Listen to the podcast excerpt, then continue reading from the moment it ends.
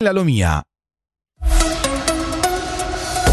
Ancora ben trovati dalla redazione è stato condannato a 20 anni di carcere dal Tribunale Criminale di Lucerna il 36enne che nel 2021 ad Emmenbrook uccise la compagna 29enne domiciliata a Losone con 65 coltellate. Stando alla corte l'uomo ha agito in modo estremamente crudele e non c'è perdono per un femminicidio così brutale.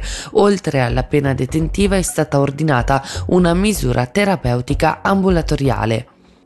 Israele consentirà pause umanitarie per quattro ore al giorno nella parte settentrionale di Gaza, lo ha dichiarato la Casa Bianca dopo che Joe Biden lo aveva chiesto al primo ministro israeliano Benjamin Netanyahu.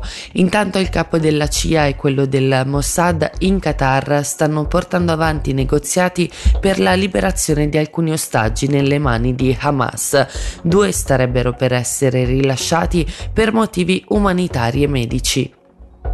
Il dialogo tra Stati Uniti e Cina riparte dal clima a pochi giorni dal summit tra il presidente Joe Biden e Xi Jinping atteso il 15 novembre secondo le indiscrezioni circolate a Pechino. Cinque giorni di colloqui tra i rispettivi inviati speciali dei paesi terminati ieri sulle questioni climatiche hanno segnato la possibile nuova volontà di Pechino di lavorare contro i cambiamenti climatici.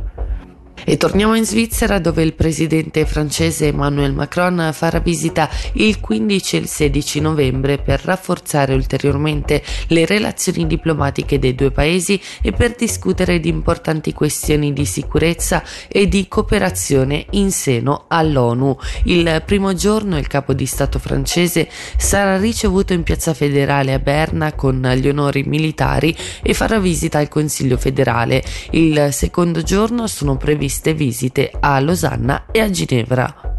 E ora le previsioni del tempo, oggi al mattino nuvoloso, nel pomeriggio al sud passaggio a tempo abbastanza soleggiato con temperature fino a 12 gradi.